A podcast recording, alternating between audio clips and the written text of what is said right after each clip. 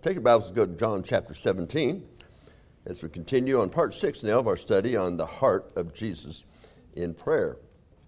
And, you know, I, I really enjoy also Brother uh, Kevin up here. And there's one thing. You notice when he, we get done singing as a congregation, he says, "That's great singing." I'm standing on this side of him singing into his ear.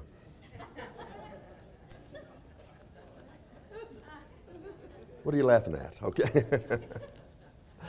okay. But I uh, better get on instead of doing that. Okay, John chapter seventeen and verse six is our text here for this morning.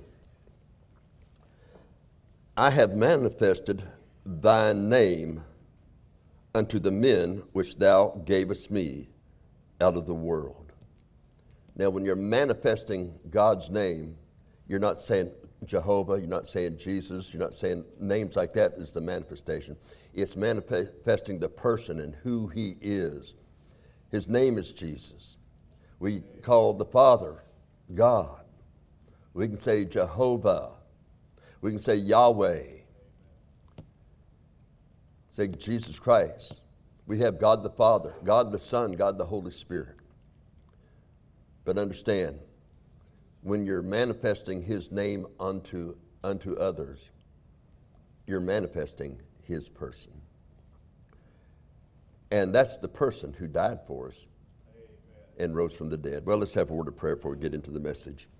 Father, I pray now that as we go into your word, that you would just take it over, Lord, and just any word that comes out of my mouth, I pray that would be stirred up and laid on my heart and mind through thy Spirit. I pray that through it, Lord, thy Holy Spirit would speak to each heart according to the very need that is in each one in this auditorium, each one who's listening on uh, the radio station today, each one who's watching live stream. Lord, I pray that thy Holy Spirit would speak to their heart and give what their heart needs, whatever the problem, whatever the need. I pray that that, along with the direction for their life, that you would do that, not through me, but through thy word as it goes out. In Jesus Christ's name, amen. Well, you know, when we've been looking here at John seventeen, this John seventeen, I, just a quick reminder, John seventeen is the what is a lot referred to as the high priestly prayer of Jesus Christ. That's a good terminology because Jesus Christ is our great high priest, according to the Word of God, and I have yet to find a mistake in the Word of God.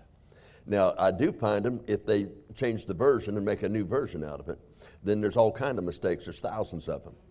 But uh, they stick with the right one, the King James Bible, then you've got the right version of the Bible.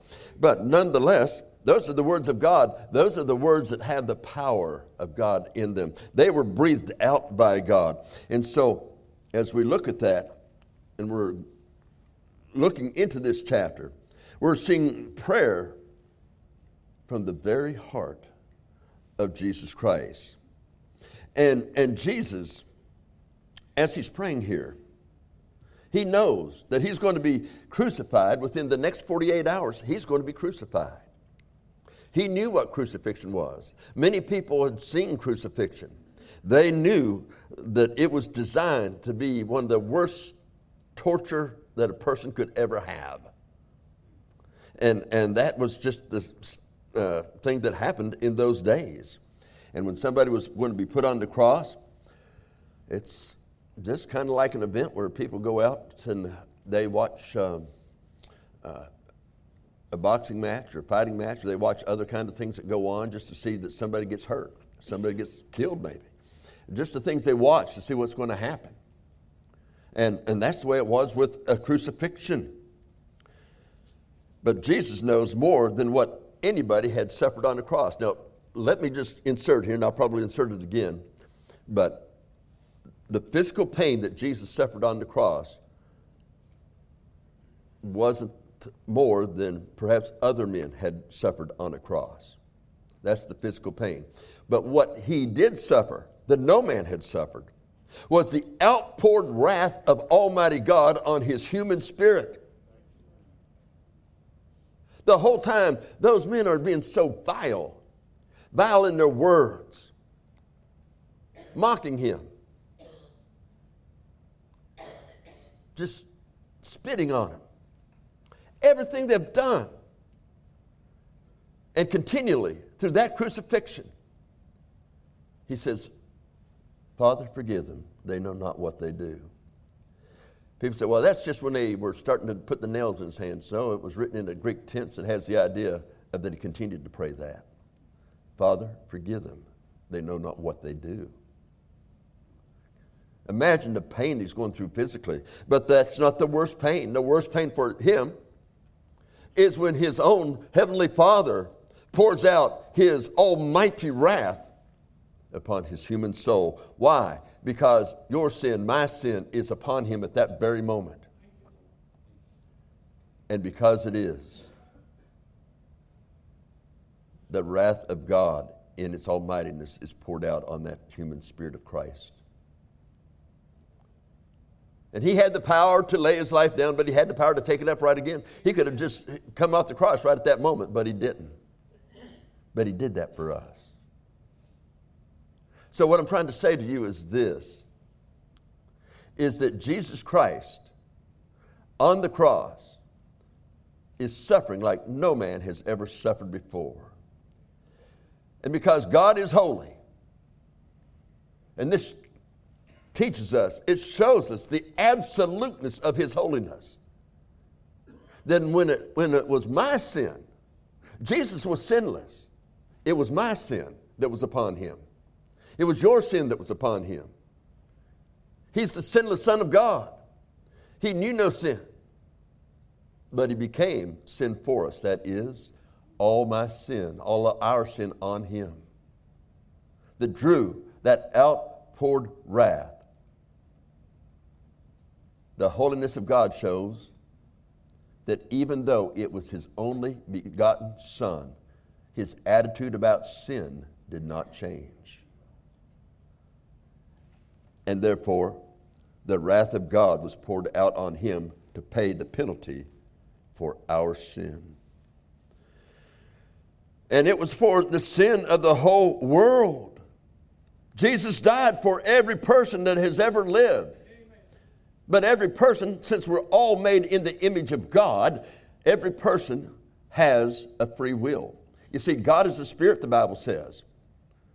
And if God is a spirit, and we were made in the image of God, we don't see God with a body.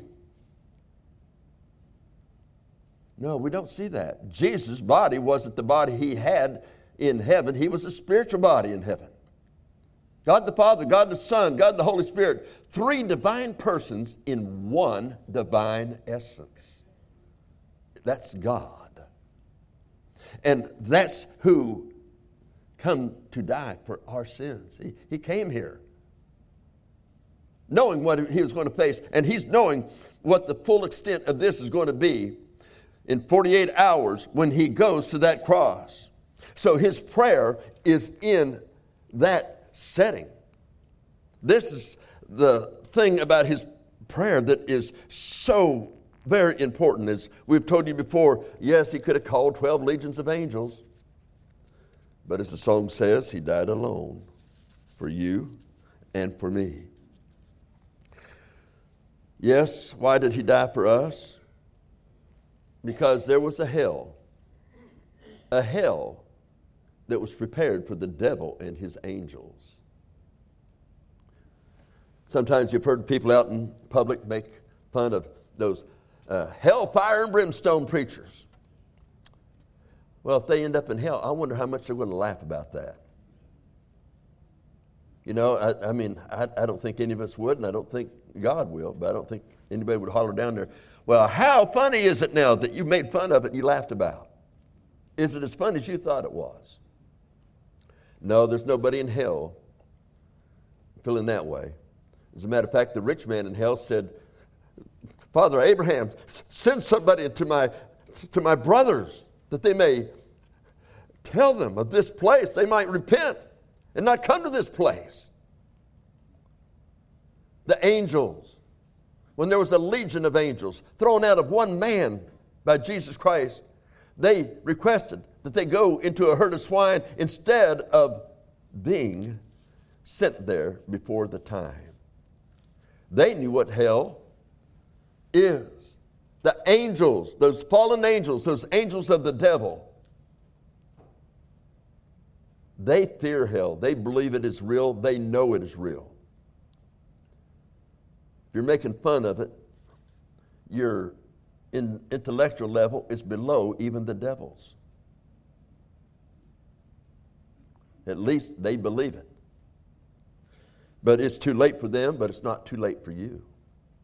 You're still breathing. You're still alive. God gave you free will so you could decide to believe and receive Him or reject Him.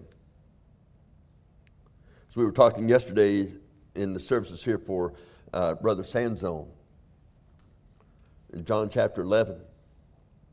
Martha comes out to meet her uh, the, her Savior, Jesus Christ. She goes out to meet Him. Said, Lord, if thou, thou had been here, my brother would not have died. And he says, well, he's going to, he's going to live. He's going to live again. She said, yeah, I know. In the resurrection, he's going to live. But you know what?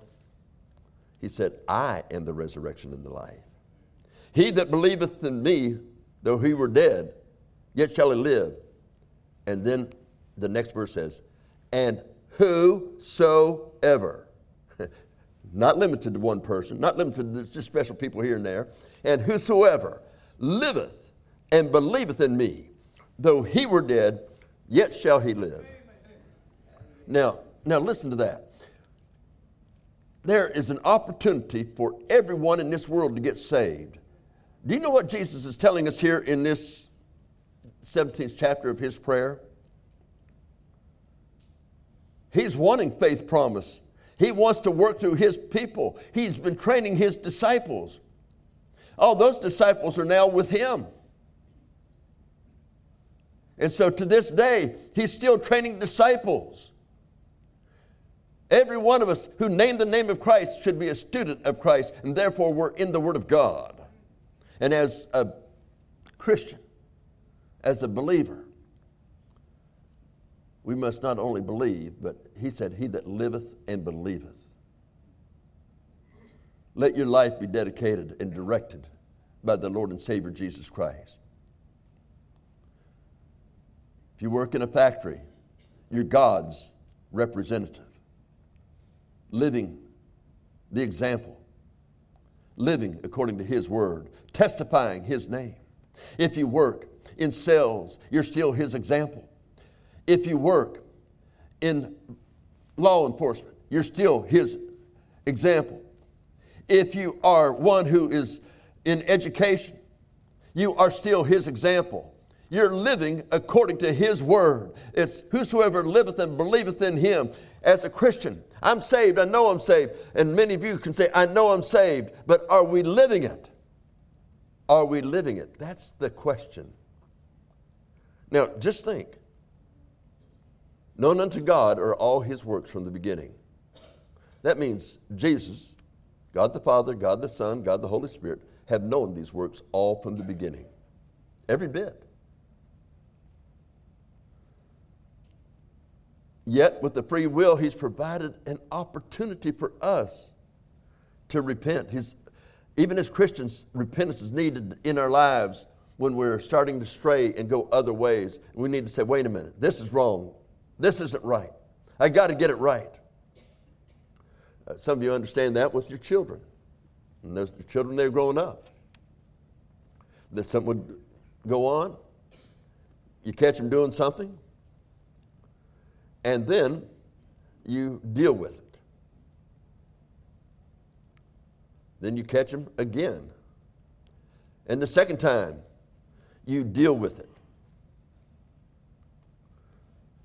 Now, if all those on the live stream, those different uh, groups that carry us, will just take a deep breath, sit down, take an aspirin or something.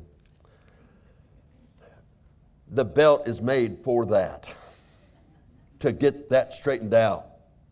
Oh, I wouldn't beat my child with a belt. It's evident that you don't. And because you don't, you're looking to send a child off into hell or off into the worst kind of a life that if they are saved, they're going to end up saved so as by fire. Now, if you can find a lie in the Bible, then show it to me. Then I'll show you why you're wrong. But he said, he told us how to spank a child. No, it didn't say belt, it said rod. But they spanked their children. But they were to spank those children in love. That's how you do. You spank them in love. You take that child aside and say, look, this is wrong. You should never have done this. It's wrong. We've told you about that. You've been warned. Now it's the consequences. That's just like witnessing the gospel to somebody. They turned it away, said, well, no, not now, not now, not now. Then they die suddenly. They're going to hell. But they were warned, they were warned, they were warned. And every time someone gets before Jesus Christ uh, at the white throne judgment, when he's sitting there, and there comes people up there that have heard the gospel, they've sat in a church like this somewhere else, someone individual has witnessed the gospel to them, some missionaries witnessed, witnessed the gospel to them, and they said, well, Lord, Lord, I didn't know this. Uh, let, let me play the replay here where you heard that. One after another. Well, I just didn't believe him. I just didn't believe her. Yes, well, they were telling you my word. Do you believe me? I believe you now. Yeah, it's too late. And they're cast into the eternal lake of fire. You see, a Faith Promise Conference goes right along with the heart of Jesus' prayer. Because he wanted souls to get saved. He knows what he's facing. He's sweating drops so thick, they're as thick as blood, the Bible tells us. As those drops fall in his prayer. He knows what he's facing. He knows what the wrath of Almighty God the Father as he pours out it upon his body. He knew this ahead of time. But in love, he was willing to do it. Why? The Bible tells us God is love. Have you ever thought of that? Jesus telling his disciples, a new commandment I give unto you, not as the world gives unto you. He says, I'm going to give it to you. And he says, uh, to love one another as I have loved you. And it's interesting, as you go through the New Testament, you'll find different places where he's talking about loving the brethren, loving the brethren, loving the brethren.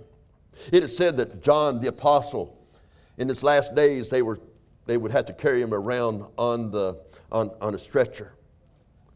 And so as they would carry him around on that, uh, he'd see people come by and he'd say, love one another, love one another. Somebody finally said, John, why are you saying that all the time? And the way one wrote it was this way, because Jesus said, love one another. What's wrong with that? What's, what's your argument? Why do you have a problem with that? You know? If a church displays the love for one another, now look, you won't like what other people do. You, you, you may not like the personality. You may not like the, like the way they do things. I mean, you get that in the home. No, no, actually, use, use a spoon. Don't use your hand. That's soup. You know, and, and don't pick up the bowl and drink the milk. You know, and, and yeah, you don't want to see that. Don't ask my wife if she's seen me do that. I'll wait till she's in the shower. Okay. But nonetheless, what I'm saying is this.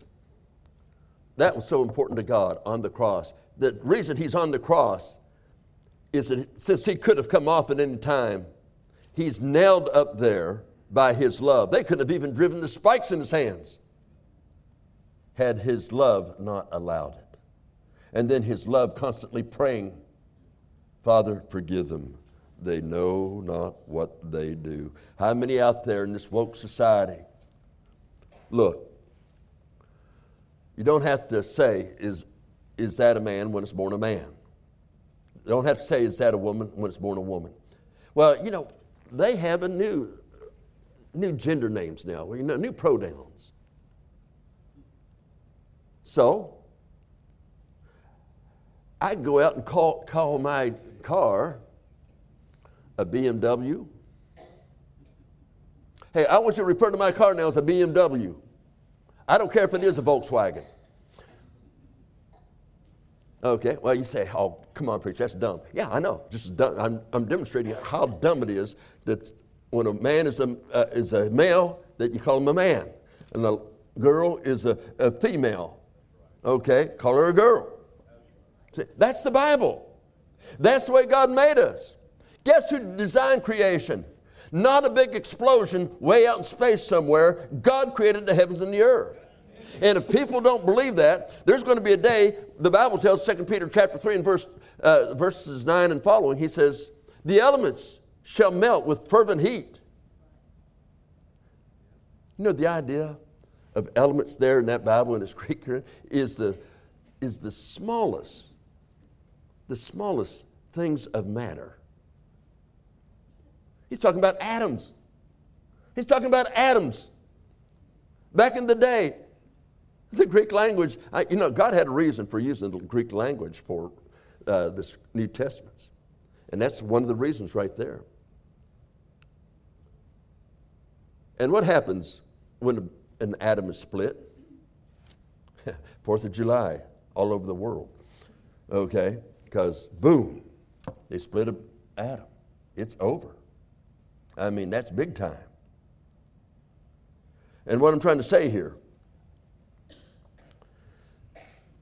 is that on that cross, that person that's on the cross, his Holy Spirit will one day breathe out words to Peter, who will write down there, and the elements shall melt with fervent heat. And when you see all of that put together, when it's the stars of the sky, when it's all the planets of this, of this world, then they're going to find out something. He's going to create a new heaven and new earth, and he's going to do it the same way. First time he did it, he said, let there be light, and there was light. Do you ever think about this? He said, let there be light, and there was light. Then a few days later, he makes the sun. Uh, wait a minute, you didn't have a sun? Those first days when there was light? No. Why? Jesus is the light of the world. Amen. He had the light out there already. But for man's sake, because man is human and flesh, he made a sun and a moon and the stars. Read in the book of Isaiah chapter forty. As you go along, you'll find there that he has named every star and planet, and he has set the course for them. He has measured the waters in his hands. He could tell you how much water is in the Pacific Ocean. He's God. He's the creator. And he's the one that loves your soul so much that he sent his only begotten son to die for you. And by the way, we know that Father, Son, and Holy Spirit were all involved in creation. For the Bible says of uh, Jesus in John chapter one, he was in the world, and the world was made by him, and the world knew him not. We're also told that the Spirit of God moved upon the face of the deep. And the Father said, let us make man in our image. And he said, let there be light, and there was light. He allowed the light to shine. Now, folks, there's two things I want to just point out here as we get ready to close here in a moment. Number one, if you're a Christian, you're saved, and you're starting to rebel at standards. You're starting to rebel when, when we take a stand. You say, why can't we have that music? Uh, why can't we watch this? Why can't we go to this thing or that thing? Well, yeah, it might be fleshly, but look, we're good Christians. It won't bother us. Then why do you want to go?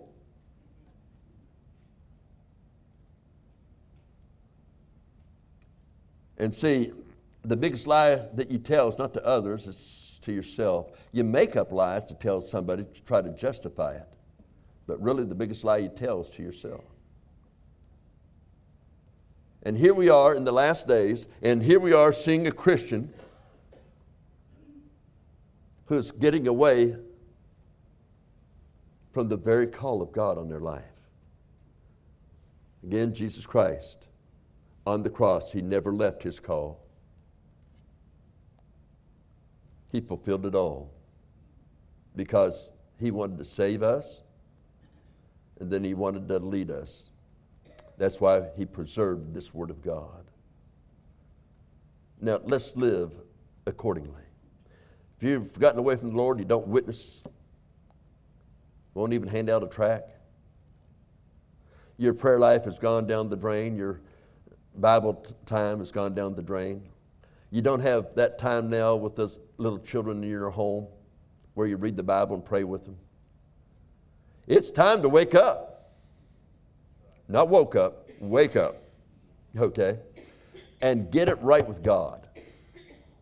We're going to be seeing missionaries starting on Wednesday, going through next Sunday, who are leaving with their wife and children. They're leaving home. They're leaving whatever security they had here. And they're going to a place where the culture they're not familiar with, the people they don't know, they'll even, most of them will have to go and learn a new language.